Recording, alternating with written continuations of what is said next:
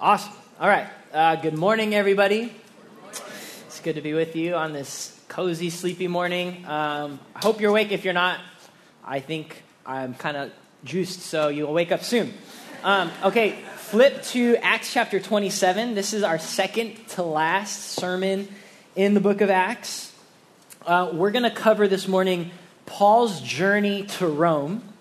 Uh, the title of this sermon is Crisis and Christian Character.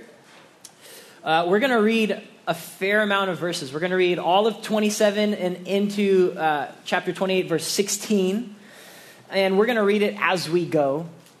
Um, going to be 10 quick points on Christian character this morning. So, you know, you'll wake up eventually. Some of these points. Um, and I just wanted to mention um, we don't really do like topical sermons we see value in, in, for the most part, working through a book of the Bible verse by verse. But occasionally, as we do that, it, um, uh, the, the structure of the chapter itself lends itself to a topical sermon in a sense. So, this sermon, as we read through it, we're going to be specifically highlighting Christian character uh, as displayed in the Apostle Paul. And so, it'll be really practical, which is helpful for us. Um, so I'm going to pray for us, and then we will get into the Word of God together.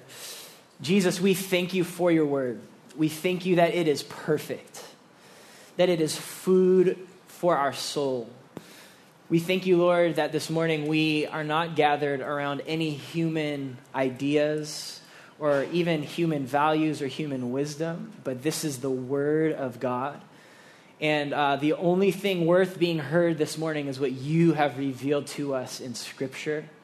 And so, Holy Spirit, as you inspired and, and breathed this uh, story into life as it's given to us, would you, would you make it, make us alive this morning by the power of your word? Help us to see, give us eyes to see what you've revealed in your word. Would you uh, wake us up, Lord? Would you um, graciously uh, correct us in ways that we are, we're, we're pursuing what the world would pursue instead of Christ like character? And above all, would you glorify Jesus? Would you um, lead us to worship, to see Jesus clearly, to behold Jesus and who he is and what he's done for us? That though we were lost and sinners, you, Jesus, came after us like a good shepherd, and you laid your life down for us that we could be rescued. And I'll walk with you and grow with you and be made uh, and formed into the image of Jesus. So please, Holy Spirit, speak your word, make it alive to us this morning. It's in Jesus' name. Amen. Well, uh, this, this text this morning is, is a true it's a true story, and it's, it really is like an adventure story. This is, like, this is a true adventure story. We know some of the most uh, beloved human stories are adventure stories. Maybe you guys went to go see Avengers this weekend. Some of our most beloved fiction are adventure, like Lord of the Rings or Chronicles of Narnia. Even like you know, we just love travel, like space, like Apollo 13 or Star. Like, we just love this sense of adventure. And this morning, we're, we're seeing Paul travel over a thousand miles. Uh, we're going to see him with uh, almost 300 others lost at sea in a hurricane. We're going to see a shipwreck. We're going to see them strand, like stranded on this island that none of them have been to. We're going to see snake bites and sickness and supernatural healing. And what I love is this is a true, this is a true story. This really happened in history. You can go visit St. Paul's Bay on Malta Island, which we will read of. Uh, historians point out the amount of detail in, in this story is unbelievable. One, one author said this there is no such, no such detailed record of the working of an ancient ship in the whole of classical literature. Nothing else compares to the detail of how an, an ancient ship worked than this chapter in chapter 27, 28. Like, nowhere else will you find this amount of detail. This is history. This really happened. But we also have to remember as we approach this story that it's more than just history, it's the Word of God. It's God breathed. The Spirit was with Luke as he recorded and wrote down this story, which is why we're going to spend 45 or so minutes reading it this morning because this is the Word of God. We know that this story, as we read history, in the Word of God. It's, it's useful for your life to teach you, for reproof, for correction, for training in righteousness, that we may be mature and equipped. So we are gonna we're gonna be uh, equipped this morning as we read this story. And and as I said, we're gonna specifically look at it through the lens of Christian character. Uh, so let's read the first three verses together. This is kind of like the prelude of the story. We're getting set up, the characters and all that. So let's just read. I'm reading out of the NIV. We'll read the first three verses to start. Chapter 27 says this. When it was decided that we would, set, would sail for Italy, Paul and some other prisoners were handed over to a centurion named Julius, who belonged to the imperial regiment. We boarded a ship from Adramyttium, about to sail for ports along the coast of the province of Asia, and we put out to sea. Aristarchus, a Macedonian from Thessalonica, was with us. The next day we landed at Sidon, and Julius, in kindness to Paul, allowed him to go to his friends so they might provide for his needs. Now, remember uh, the context here. Paul's a prisoner. He's been in prison for over two years. He's not even convicted. He appealed to Caesar. He was granted that. So he's going to Rome to stand before Caesar to testify about his case. And he's finally going. Like he's finally on a ship headed to Rome. And, and interestingly enough, the first bit of Christian character that we see in this story is one that we would most likely miss on our first reading or second or third. It took me a while. Um, and that's actually the point. Notice the we language. Did any of you notice that? Raise your hand if you noticed. It said we. Yeah, a couple. See, like two of us would have noticed that. We language. Um, who is this we? Well, first of all, it's Luke, who's the author. And then he mentions in verse 2 this man named Aristarchus a Macedonian from Thessalonica. We, we read of uh, Aristarchus earlier. We know that he is a disciple of Jesus and he often um, accompanied Paul.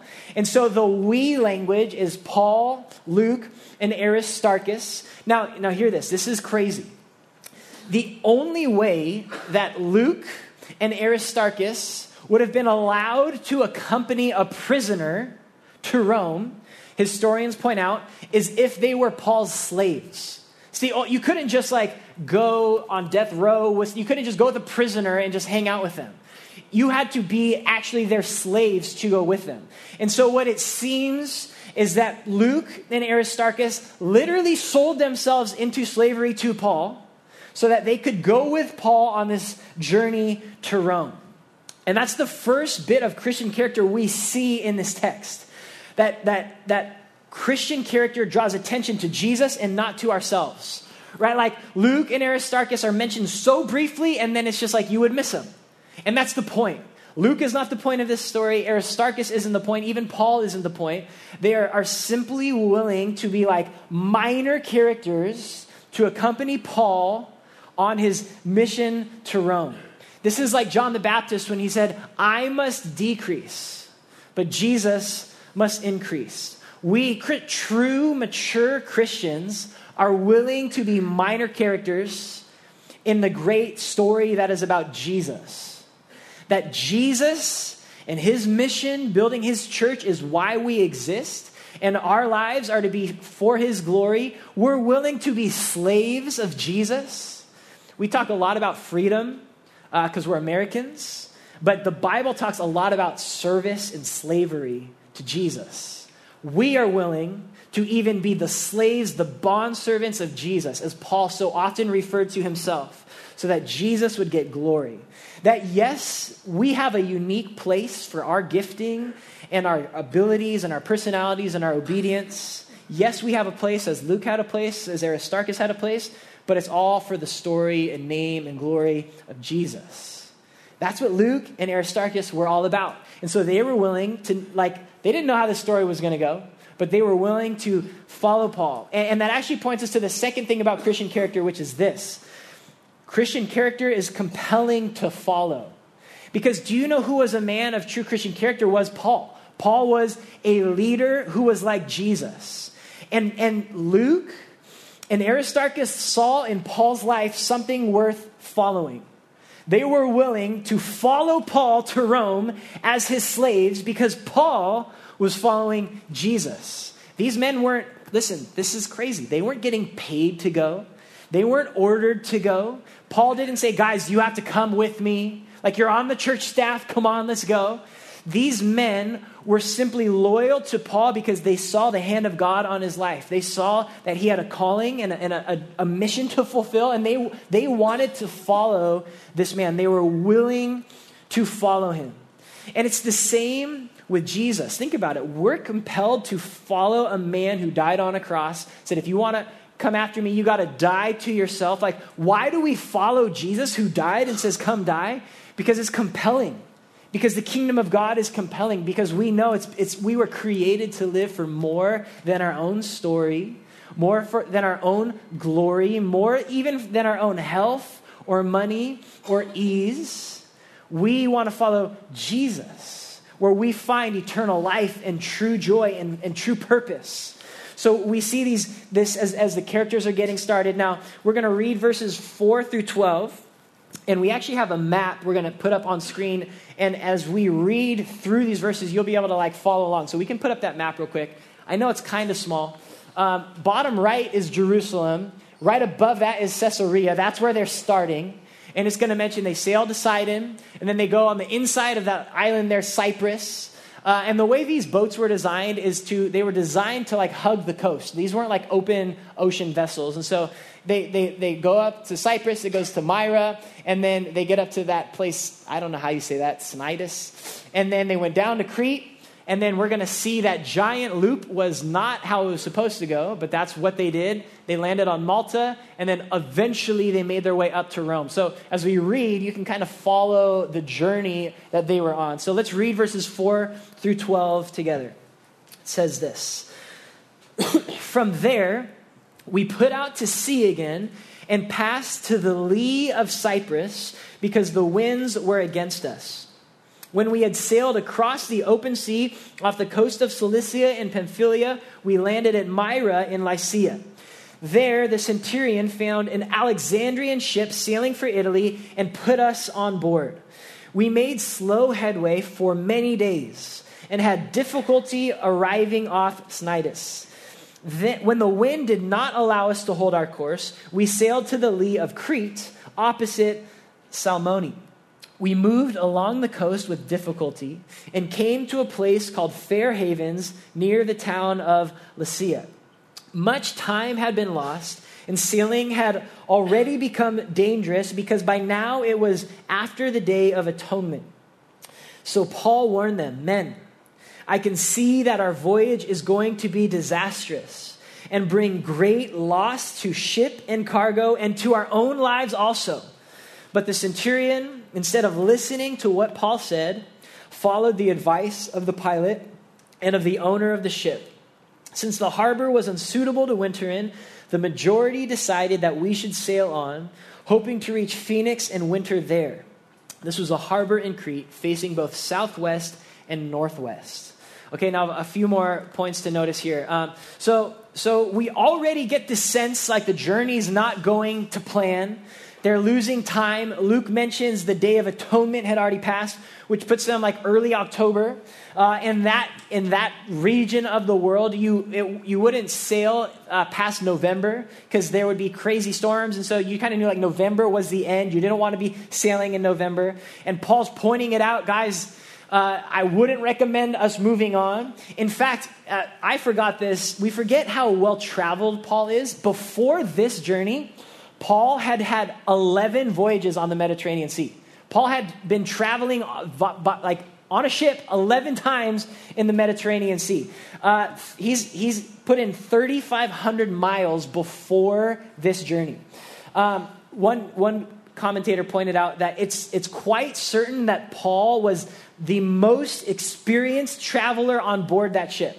There's a chance Paul had literally put in more miles than the captain of that ship. That Paul knew what he was talking about. And yet, as it says, the centurion and the captain ignore Paul's advice. They kind of just want to get going. They've already lost times. They've already lost time. And so Paul's ignored and he's outvoted. And, um, and so Paul's just kind of like put in his place. You're just a prisoner. And they move on. But I want to point this out. By the end of this journey, Paul is literally leading the ship. He's like in charge. spiritually and practically. He's giving orders to sailors, and they listen to him. He's the leader and the encourager and the one voice of sanity and reason, which is like, how does that happen? Because right here, they're like, what do you know, Paul? What, what, are you talking about? You don't, you don't know what you're talking about. But by the end of this, shit, this journey, Paul is leading the ship. And, and it's just important to recognize that in the, the course of this journey and the crisis that ensues, Paul's character rose to the surface, and, and people looked to Paul because of who he was in Christ, and they saw something worth following. Which, which is our third point. Uh, this is so important. This is so important for us today. Our third point on Christian character is this Christian character isn't motivated by position and power. Paul wasn't seeking to take over the ship. Paul wasn't trying to be in charge. He was, in fact, at this moment, in, when he gave his advice, he was a prisoner. Uh, earlier this year, Travis shared with me an article literally changed my life. One of the best articles I've ever read. It was about what makes Christian character. And, and one, one way the uh, author described Christian character is this, which could be another point, another way of saying this point. Christian character is always bigger on the inside. When you, when you meet a Christian who's like Jesus, on the outside, like Paul, you're like, you're just this prisoner. We're not going to listen to you. Who are you? But, but on the inside, it's like this, you can't believe who this person is and what they're like. Christians who are like Jesus, on the outside, look unassuming. They look humble. They look ordinary. But the more you get to know them, the more comes out, the more beauty and depth and grace and Christ likeness comes out of them. Because they, they're not living, we live in a culture that lives for the outside, that lives for position and power. And we think if we could only achieve this external status, then we will make it. But Christians literally do the opposite. We live for the secret inner place with the Lord. This is why David was such a crazy choice to be king. This is why Saul was such a natural choice. He was taller than everybody, and everybody loved him. He, he was a, a, a person of the people. But when Samuel was sent to choose and anoint David, it says this in 1 Samuel 16 7. Look what it says. But the Lord said to Samuel, Do not look on his appearance or the height of his stature, because I have rejected him. For the Lord sees not as man sees. Man looks on the outward appearance, but the Lord looks on the heart. This ship was looking at the outward appearance of Paul. They weren't impressed. But as the journey would ensue, Paul's character would rise to the surface. Paul begins with no status, no position, and no influence, but his character was bigger than his position. Here, that's so important. His character was bigger than his position. And that character and godliness and trust in Jesus like revealed itself in a time of testing and crisis. And as just as a leadership aside, true leadership isn't gained by a title, but by character. A true leader isn't the person with the title, it's the person everybody's following. That's a leader. It's not truly about status or position or power, yet we long for position, even in the church right? Like when you read, my wife was pointing this out as we're reading through the Gospels right now. It's amazing how often the disciples talk about status and who's the greatest and who can get position and who's going to get greater power and a better seat in the kingdom. And isn't it funny that we haven't changed at all? We are the same way in the church. We want position and titles to be noticed. And we think that the, the, my day is going to come when I finally get my position and, and I finally get my title, and then I will rise to the occasion. But the Bible actually says it's the opposite that those who are faithful with a little are the ones who are entrusted with more. That those who are faithful with little often they rise above their position and they're just faithful and they're used powerfully by God. You remember Joseph, who was a slave and then in prison and then was raised up by God to lead a nation. And remember David, as we just saw, the forgotten shepherd who was anointed king and killed a giant. And remember Jesus. Think about Jesus. Jesus spent 30 years walking around like he was a regular human. Just think about that. Like God was walking around for 30 years, and people just were like, oh, yeah, that's, that's just some guy. That's how God, that's how Jesus lived 30 years of his life. He's just some guy. He was literally sustaining the universe, but they're like, oh, yeah, it's Jesus, son of Joseph. Yeah, I think he makes tables or something.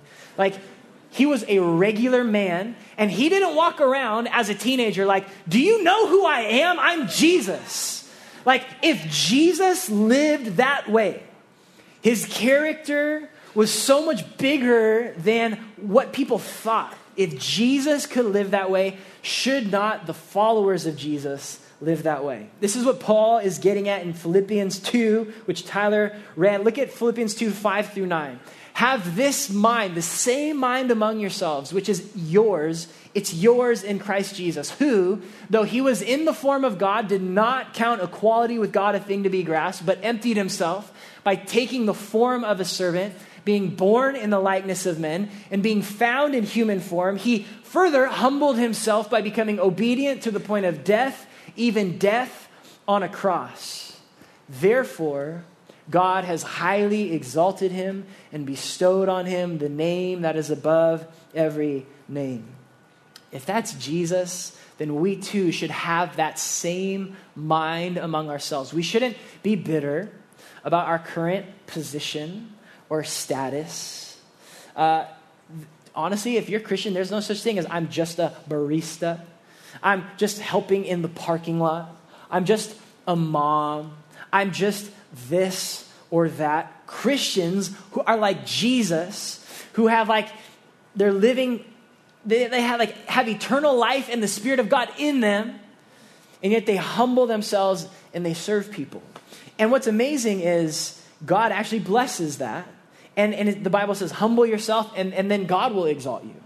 Like Paul was exalted in this story. He becomes the leader, but he becomes so through his countless humble service. Even as he's like, he's literally going to be like, guys, I told you you should have listened to me. You, you didn't listen to me. But he continues to serve them. It's the same for us, that we should be bigger on the inside than, than what we look like and our status and our position on the outside. And, and so we see uh, Paul's influence at the moment doesn't win out.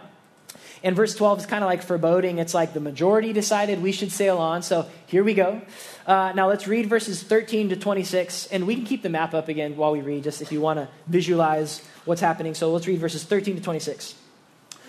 When a gentle south wind began to blow, they saw their opportunity. So they weighed anchor and sailed along the shore of Crete. Before very long, a wind of hurricane force called the Northeaster swept down from the island. The ship was caught by the storm and could not head into the winds, so we gave way to it and were driven along.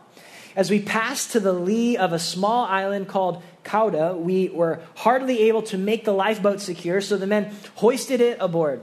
Then they passed ropes under the ship itself to hold it together because they were afraid they would run aground on the sandbars of Cy- how do you say that? Syrtis, Cyturus. They lowered the sea anchor and let the ship be driven along. We took such a violent battering from the storm that the next day they began to throw the cargo overboard. On the third day, they threw the ship's tackle overboard with their own hands. When neither sun nor stars appeared for many days, and the storm continued raging, we finally gave up all hope of being saved. After they had gone a long time without food, Paul stood up before them and said, Men, you should have taken my advice not to sail from Crete. Then you would have spared yourself this damage and loss. But now I urge you to keep up your courage because not one of you will be lost. Only the ship will be destroyed. Last night, an angel of the God to whom I belong and to whom I serve stood beside me. And he said, Do not be afraid, Paul. You must stand trial before Caesar, and God has graciously given you the lives of all who sail with you. So keep up your courage, men, for I have faith in God that what will hap- that it will happen just as he told me. Nevertheless, we must run aground on some island. So things obviously get bad, like as worst case scenario. And the storm Paul predicted had come, And they, it's crazy. They, they are doing every effort they can. They, they tie ropes under the ship to hold it together so that as it just gets battered by the waves, hopefully it doesn't break up. Uh, they, they're literally enduring a hurricane, which I've never endured. I've been in California my whole life. Maybe some of you know what that is. I've heard it's bad. They are enduring a hurricane on a wooden ship with no engine, and they're in just the middle of the Mediterranean Sea in a hurricane, okay?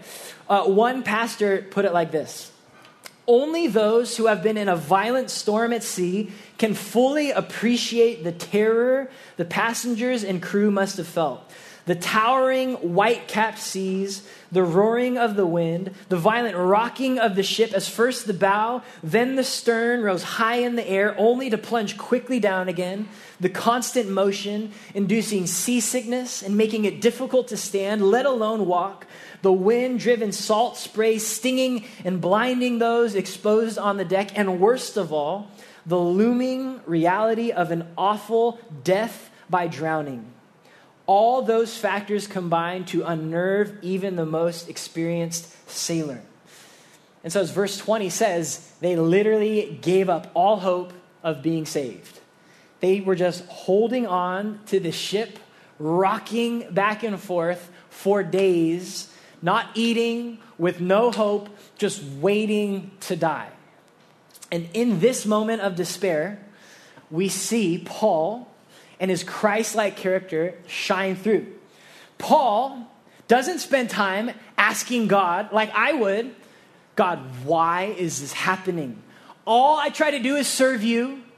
I'm going to Rome as a prisoner to testify, and like we have to do this on the way. Like I'm cold, I'm hungry, I'm gonna die. Like, why, God? Paul doesn't despair like the rest of them. And Paul not only accepts the storm, he not only endures the storm, he bears fruit in the storm. He like bears fruit. He's ministering to people in the storm. He's on the same boat. He's probably been throwing up with everybody else. He's in the same scenario as everyone, but he stands up and like Jesus, in the storm, begins to minister to people. And we see five things about Christian character in these verses. And the next one we see is this Christian character doesn't sink under the waves of the storm, but like Jesus, walks on them. Now, let's be honest. Uh, that is true. Most of us just don't quite have that Christ like character yet in us.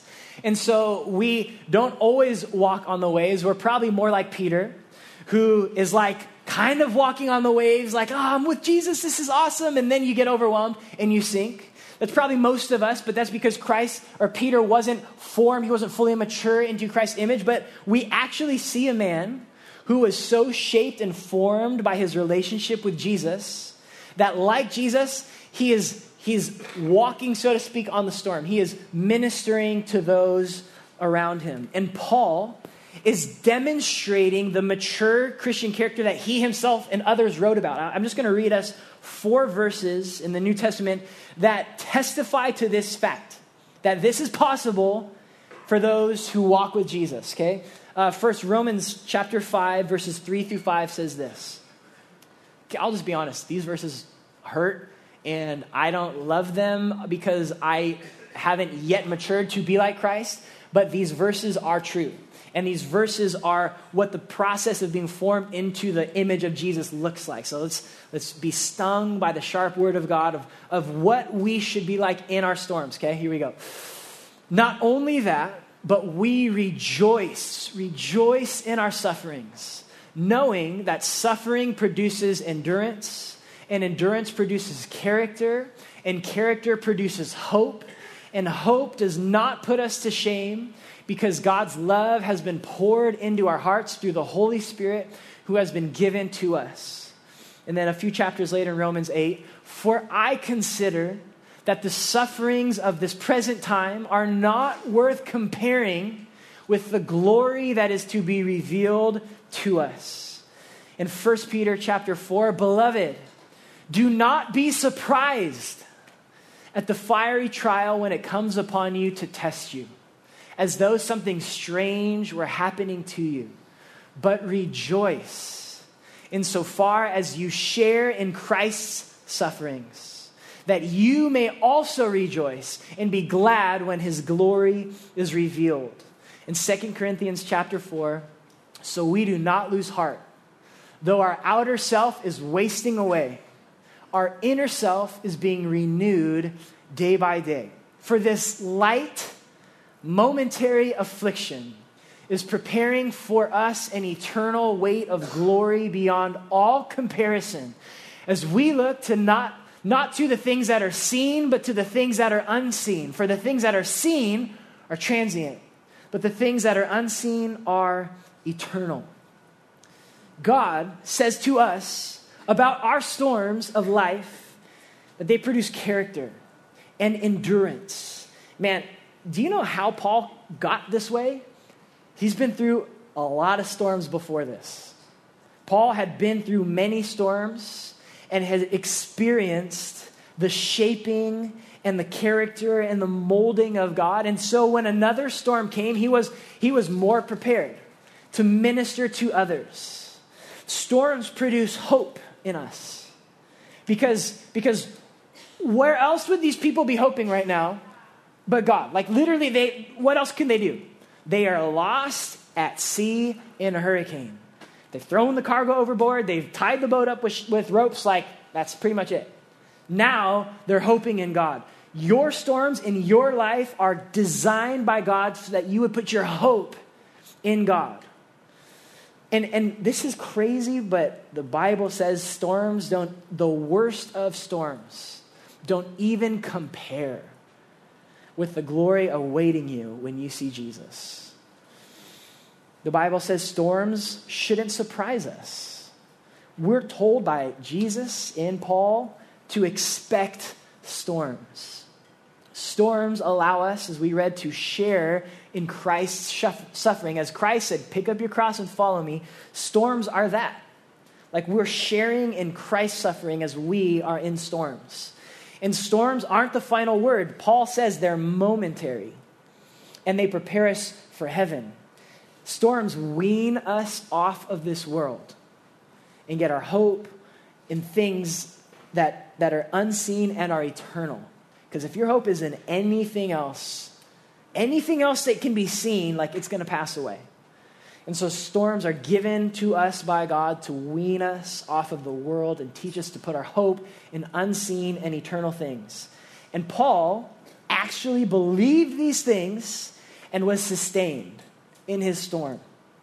And not only that, as we said, Paul bore fruit in the storm, which is the next point. Christian character encourages others in the storm. Like, it's so easy to be so focused on ourselves in our storms and just survival.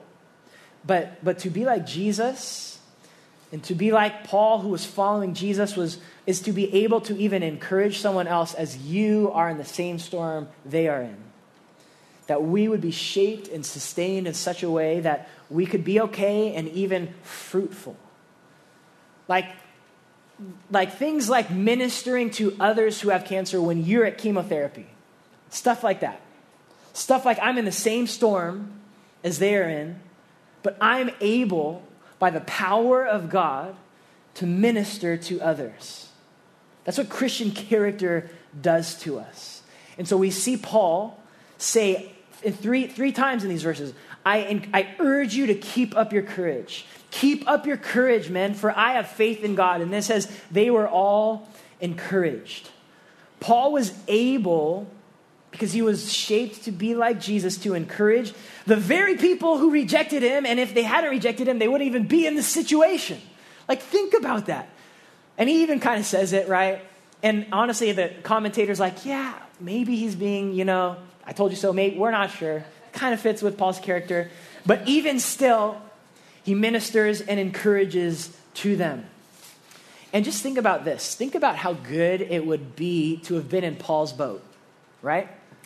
Like, if, if I'm going to be suffering in a storm, lost to sea with anyone, it, it'd be nice to have Paul there, stepping up, encouraging me, telling me to have faith in God. And, and these unbelieving sailors, for all accounts that we know, uh, there were three believers and hundreds of unbelievers, they were blessed and encouraged and even rescued because of the presence of a godly man in their boat. Think about that. Think about the, the blessing we should be to, to those who don't even know Jesus around us. Think about the encouragement we should bring to others in the storms because we know Jesus. Because Jesus is, so to speak, in our boat, sustaining us. Like the disciples when the storm was going, Jesus is just sleeping, like fully not stressed out. He's right now seated on his throne. He's not overwhelmed at your life and your storm because we have that Jesus. Think about how we can bless others in, in, in their storms. Think about the people you work with and live next to. Think about the blessing we should be to those around us in suffering. And then we also see this Christian character is sustained by intimacy with God. We see Paul still, still himself meeting with God, being ministered to by God. As he even said last night, he's basically like, last night I spent time with the Lord, and like, I'm going to be okay and I want to encourage you. And, and in the middle, hear this. This is so important. Listen to what God says to you about your storms. Listen to these two verses. These are prayers. Uh, first one, prayer of, of David in Psalm 61. Do we have that? Yeah. Hear my cry, O God. Listen to my prayer. From the end of the earth, I call to you when my heart is faint. Lead me to the rock that is higher than I for you have been my refuge, a strong tower against the enemy. And then again, Psalm 18:10, also David, the name of the Lord is a strong tower. The righteous man runs into it and is safe. Paul is displaying, as David so often did, that in the middle of storms, we are sustained by intimacy with God by meditating on his promises, by, by literally spending time with him. Like, you guys, your quiet times will literally sustain you in storms. They are as important, they are more important than a lifeboat in the middle of a storm. They literally are what will keep you going. Like the discipline of, of rising early, God help us and being with Him, we don't know what's going to come that day. Think about that. We don't know what diagnosis may come later that day. We don't know what phone call may come. We don't know if we're going to make it to the end of the day, but we can be with Jesus. And we can prepare and equip our souls for the storms of that day. And not just our own storms, but other storms. We don't know what people the Lord may bring into our life who will need to be encouraged and sustained. And that happens in our private time with the Lord before that moment. And, and I want to read us one more verse. Um, let me read the verse and then I want us to notice something. One more verse. This is, if there is like any verse to know, it's this verse for storms. Isaiah 43, verse 2. God says this to us When you pass through the waters, I will be with you and through the rivers, they shall not overwhelm you. When you walk through the fire, you shall not be burned, and the flame shall not consume you. Let me just even, before I say anything, remind you God said that to you. This is in the Bible. That's the authority of God to you. That's a promise of God to you for your storms. When you Pass through the waters, I will be with you. And through the rivers, they shall not overwhelm you. When you walk through the fire, you shall not be burned, and the flame shall not consume you. Now, let me ask you a question. Do you know the only way this promise comes true is if God is sovereign in the storms? I, we've been saying this many times, I just have to say it again. Do you know the only way that promise comes true is if God is bigger than the fire and the waters and the floods. If God isn't sovereign, he cannot assure you of that promise. If God is nothing to do with the storms in your life, how do we know he's able to show up? How do we know? if God didn't see it coming, if God isn't powerful over nature, over waters and rivers and fires, we would be consumed. It is a lie that we are told that God had nothing to do with our storms. And it's, it's this false comfort. It's not comforting. God has to be bigger than the waters. God has to be bigger than the flames. He had to be bigger than the scenario Paul was in to show up and not lie when he says, Paul, don't worry. You're not going to die. I know the future. I control the nature that you are stuck in. I'm with you. I'm not going to let the rivers and the waters and the fires burn and consume you because I'm God. Because the wind and the waves still have to obey me. As they listen to Jesus, they still listen to Jesus in your life and in your storms. This is maybe a hard, harder, heavier truth to hear, but it's what sustains us in the storms. It, to use a ship metaphor, it's like ballast in the ship. If you know about ballast, I don't really know about ships. I've heard this metaphor. If a ship doesn't have enough weight in it, it's just going to tip over in a storm. God's sovereignty is like this weighty thing in the bottom of the ship of that is us that sustains us and it keeps the ship from tipping over. We don't know why God is allowing the storms. We can be mad at God for the storms. We can be frustrated with God as Job was even as Jesus on the cross felt fully forsaken by God, but we know he is sovereign and he is good. And though we cannot connect all the dots because we are not God, he is God. He is with us in the storms. Our time with the Lord in his word is what sustains us. And I just I want to say this one more time. What are you letting shape your thoughts and ideas about God and suffering, if not the words of Jesus and the words of the Bible? Where else would you go? What other person would you trust? And are they going to be there for you in the storms? Because God is able and is with us in the storms. Next truth we see is Christian character believes the promises of God. It wasn't just enough for Paul to know these truths. Paul had to, like, by faith, cling onto these truths. He had to, like, hold on to what the Bible said. What God told him, Paul, you're not going to die. I'm with you. Paul was like, I'm holding on to that.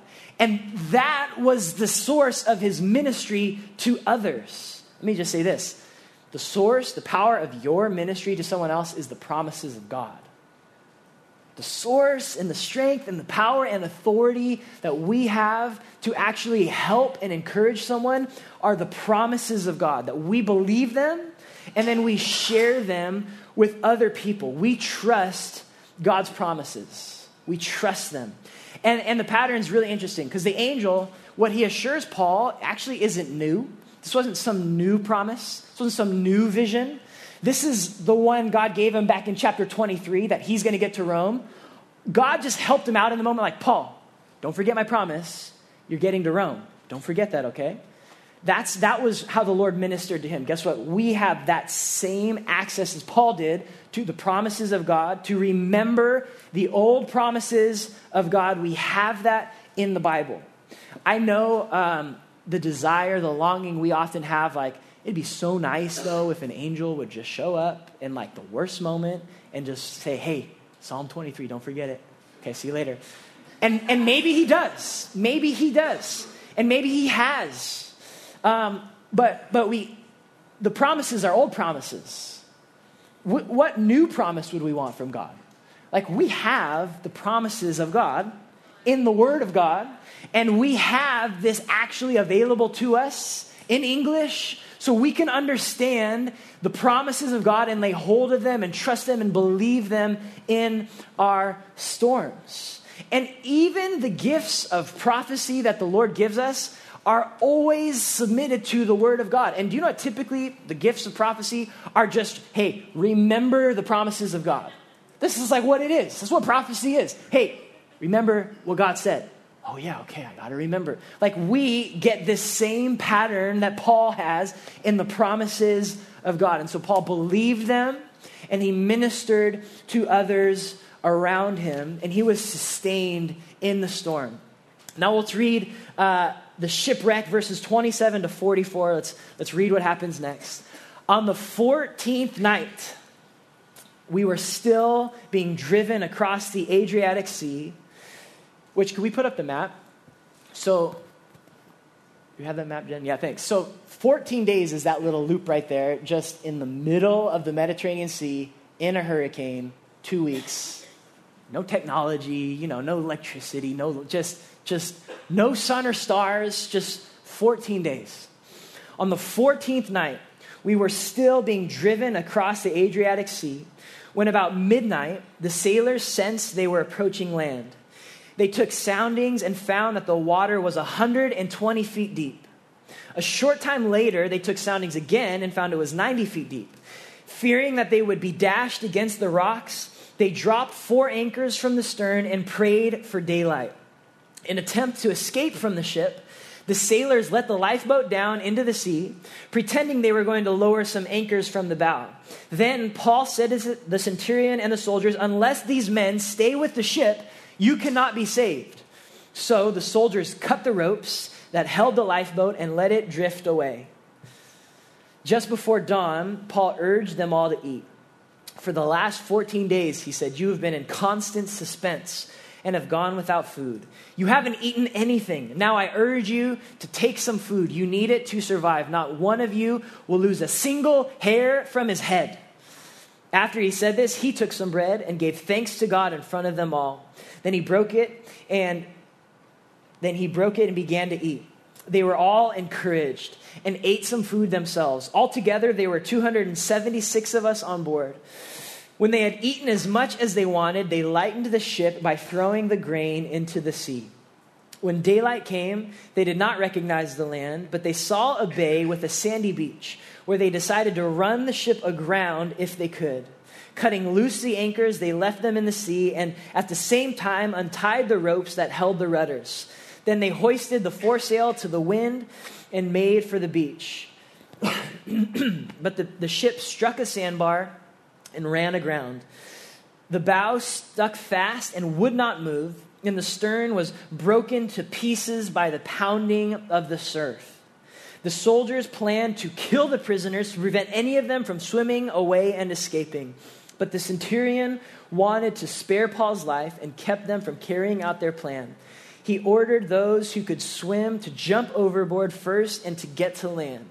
The rest were to get there on planks or on other pieces of the ship. In this way, everyone reached land safely. It's just craziness, right? Like, just abandon the ship, floating on pieces of wood, the ship's being broken up. Imagine the moment when you're a sailor trying to sneak away and a soldier just cuts the rope. You're like, are you, are you serious? Like, this was a crazy scenario. And they, they actually all survived, they all made it. Now, um, two things here. The, again, I, I just want us to notice that last point. We see it again. Christian character believes the promises of God. Think about this. Christian character continues to believe the promises of God even when alternatives appear more attractive. Right? Like the sailors were like, yeah, I know you said we're going to be fine if we stay together, but like, there's a lifeboat, there's the land. Thank you, Paul. Thank you, God. But like, I'm good. Let's go. And Paul's like, guys, you need to trust God. Don't, don't take this alternative that seems like it makes more sense. And you know what's amazing is like the ship trusted Paul as he trusted God, and they were willing to do so. And because they did, not a single, I don't know if this is like uh, literally true or a, a figure of speech, but it says not a hair of their head was lost. They made it. And then the, the, the next thing we see before we move on is this I love this. Christian character is spiritual and practical. I love that. Paul's like, guys, it's been two weeks. It's time to eat some food. I love that he cares enough to care for their souls and their bodies. And I, I just want to say this like, to be like Jesus isn't just to be esoterically not human. Like, Jesus was a human being who knew he needed sleep and knew he needed food. And to be like Jesus, it's okay to like need a paycheck and to work hard and to eat food.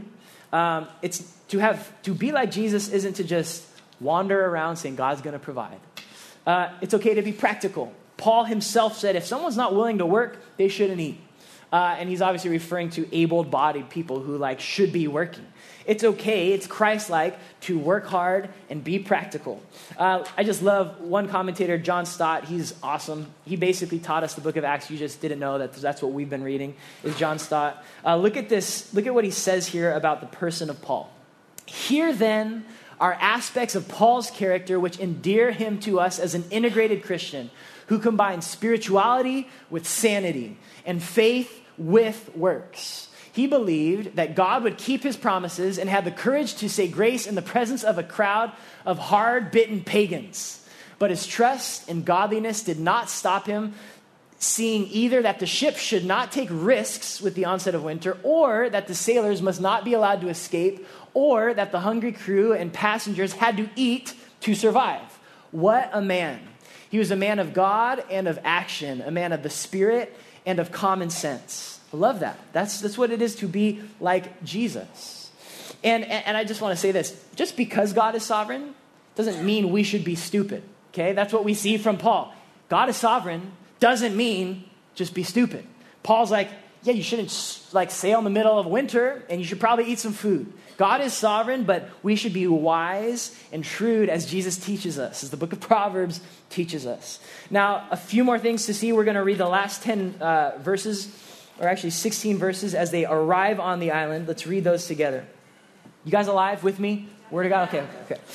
Once safely on shore, we found out that the island was called Malta.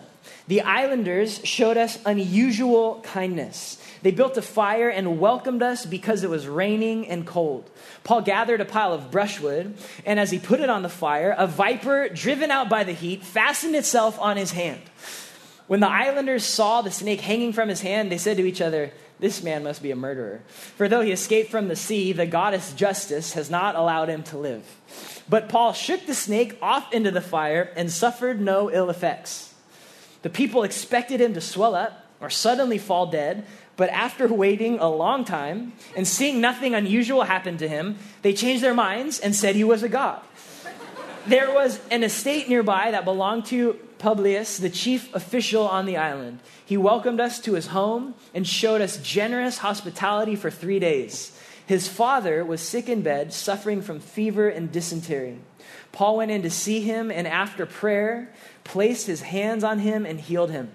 When, his, when this had happened, the rest of the sick on the island came and were cured. They honored us in many ways, and when we were ready to set sail, they furnished us with the supplies we needed. Now, I just real quick want us to notice this Christian character serves not just God, but people. I love that Paul was busy picking up sticks in the rain. Like, this was maybe the most revered godly man in history besides Jesus. Like, think the Pope, think Billy Graham, out after a shipwreck picking up sticks on the beach. Like Paul is picking up sticks. If Paul could pick up sticks, surely we can serve people. If Jesus could wash dirty feet, sure, who are we? Surely we can serve one another. I love that about Paul. That's Christian character. Paul is doing what Jesus said if you want to be great, serve, become the least, become as one who serves. He could have been like, I just saved all you guys, make me a fire. He's picking up wood, and then he gets bitten by a snake, side note. Like, again, I would be like, Are you serious, God? Like, you're sovereign. I got bit by a snake. Like, what are you doing? And I don't know exactly what's going through his mind, but he's just like, nah, just shakes it off and keeps on going. Everyone's just waiting, like he's any second now he's gonna die. And then eventually he does he doesn't die. I'm like, well, he must he must be God. Um, I want to point this out. The, the people thought, surely this is justice. Another word for that's karma. Surely something bad just happened to Paul because he deserved it. If he just survived a shipwreck and got bit by a snake, like he did something wrong. We do not believe in karma Paul was not bitten because he deserved it. Hear this. Hear this fact. Paul was bitten by a snake because he was following Jesus. Paul was not bitten by a snake because he was a murderer. Paul was bitten by a viper after a shipwreck because he was faithfully following Jesus and serving others. Like, that's the opposite of karma.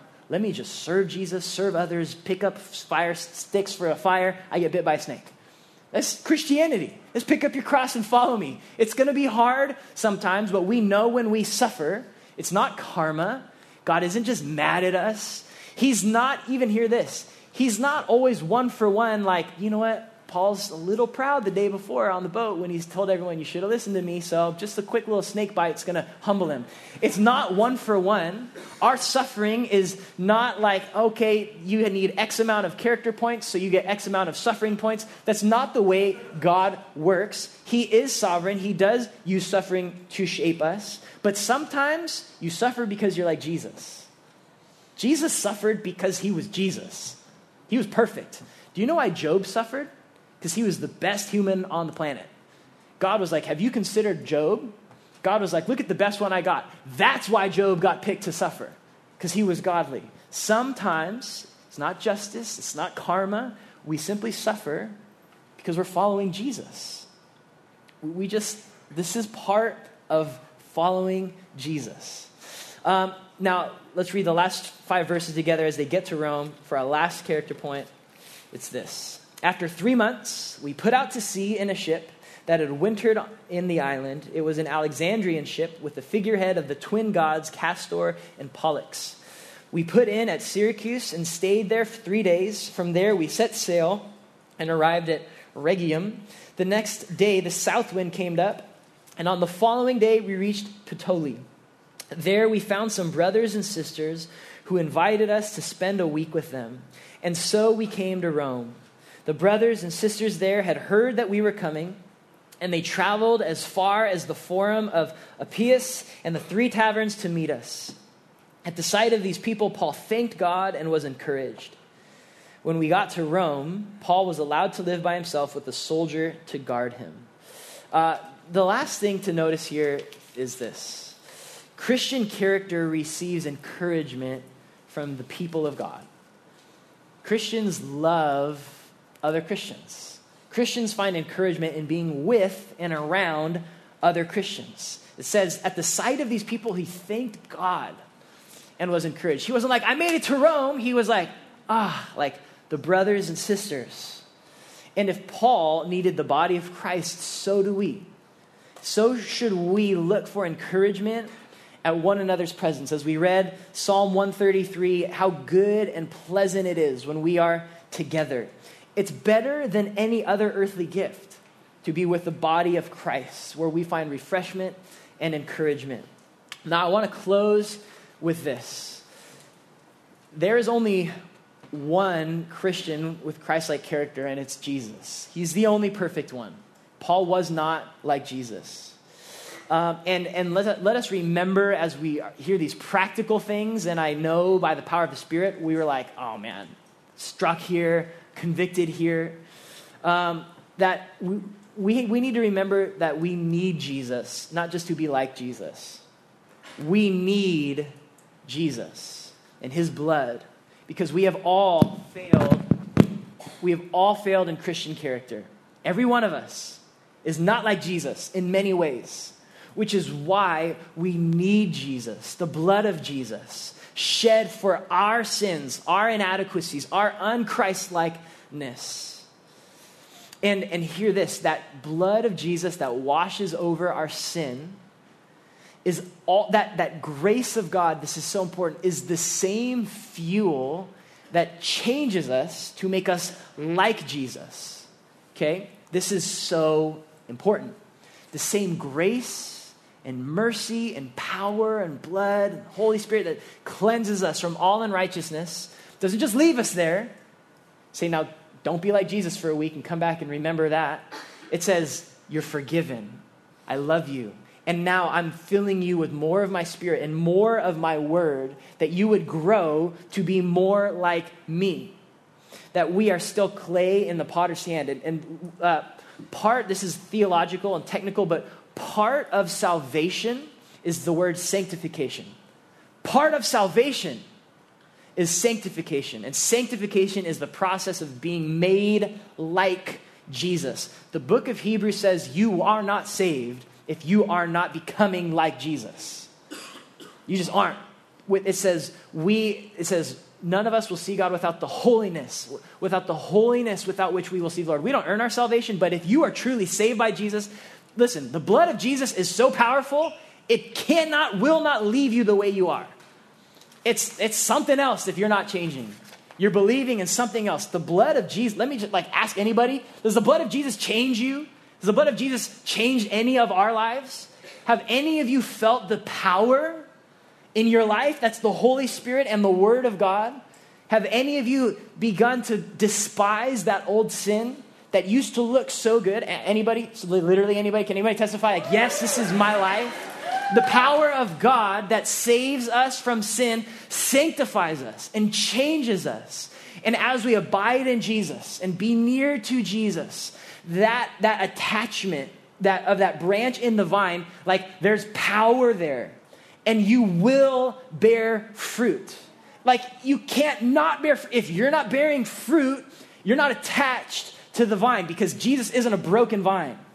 Not a single person who belongs to Jesus is stronger than his power to change you, to make you more like Jesus. This, this verse is a promise for you. Look at this verse in Philippians 1, verse 6. We have two, but I want us to notice this one first. Two may come up, that's fine. Look at the second one. I am sure of this, that he who began a good work in you will bring it to completion at the day of Jesus Christ. Jesus doesn't start something and, like, oh man, they are extra messed up. I'm moving on. Jesus has never done that, will never do that. If Jesus started a work in you, be sure he's going to bring it to completion and make you like Jesus. And we see that metaphor again if, right before Ephesians 2:10, we are his workmanship, created in Christ Jesus for good works which God prepared beforehand that we should walk in him, walk in them. We are in that, like a piece of clay in God's hands, being molded to be made to be like Jesus. Every one of us, every one of us, and and as difficult as it is, the Lord uses storms to do that work in us, to to make us desperate for His promises and His presence, and and to put our hope in Him, and to wean us off of other things. And so as we as we move into this time of worship, I think the first thing we should all do is take communion and remember that we need Jesus. We need the forgiveness. We need that grace. We have all blown it. We have all been unlike Christ in many ways this week. And then as we worship and seek his face, as we abide, that, that we would ask the Spirit to change us, to make us love the, the commands and character of God, to be more like him. Uh, so I'm going to pray for us, and, and then let's do that together. Jesus, please, would you, would you make us like yourself? With the power of your word and your spirit and your presence right now, uh, form us to be like Jesus. Would you work this character in our hearts, Lord? Any, any bits that are like the stubborn lump of clay in us, Thank you that your hands are stronger than that stubborn piece of clay, and, and you are able to, to mold that uh, to something beautiful. Workmanship, masterpiece. Would you do that in each one of us, Lord? Those areas that are stubborn, those areas that don't want to trust you, that want to trust other wisdom or our, our own wisdom, would we sub- submit to your hand, Jesus? We submit to your good shepherding hand and trust that you are going to lead us in paths of righteous, righteousness for your name's sake. Holy Spirit, if there are any here who um, have not yet put their trust and their faith and their hope in you, Jesus, would you lead them to do so? Would you make them born again and to see the beauty of Jesus? That, that though they have sinned, that there is hope for them because of the blood of Jesus. Jesus, you came for those who are lost. Would, would the beauty of the gospel just overwhelm us again that you, you died, you humbled yourself, you faced all the, the punishment we deserved for our sin on the cross, that, that we could be forgiven. And, and now we get to commune with you, Lord, and be with you and be shaped to be more like you. Do a, a deep, deep work right now, God, even as we worship. Would we um, not just leave, not just move on? Please, Lord, would the enemy not steal any of these seeds, but would they just be deeply implanted to our hearts you make us more like yourself, Jesus?